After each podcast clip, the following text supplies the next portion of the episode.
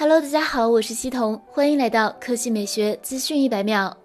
三月十七日消息，官方介绍，Redmi K 三十 Pro 配备 UFS 三点一闪存，这是小米旗下第一款配备 UFS 三点一的旗舰。关于 UFS 三点一闪存，小米集团中国区总裁。Redmi 品牌总经理卢伟斌科普，Redmi K30 Pro 采用了 UFS 3.1闪存标准，Red Turbo 技术把顺序读写速率最高提到了750兆每秒，还加入了全新省电技术，让终端更省电。核心配置上，Redmi K30 Pro 采用弹出全面屏，分辨率为 FHD+，加，搭载高通骁龙865旗舰平台，支持 SA、NSA 双模 5G，配备 LPDDR5 内存，支持33瓦闪充。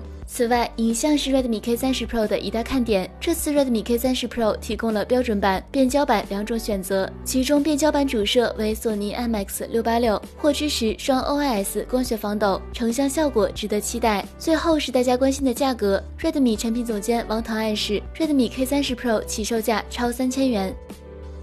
据外媒报道称，苹果即将发布的低价新 iPhone 包含了两款机型，分别是 iPhone 九和 iPhone 九 Plus。iOS 十四源代码中也已经有所显现，所以就看苹果何时推出了。最新爆料中提到，iPhone 九和 iPhone 九 Plus 这两款设备将搭载 A 十三处理器，并取代目前的 iPhone 八和 iPhone 八 Plus。其他方面，iPhone 九和 iPhone 九 Plus 都会采用 LCD 屏幕，保留 Touch ID。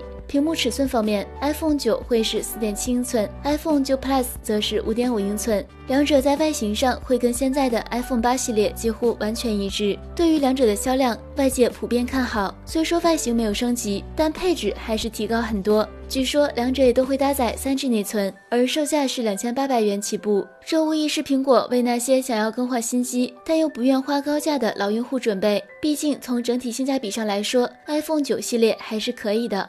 好了，以上就是本期科技美学资讯每秒的全部内容，我们明天再见。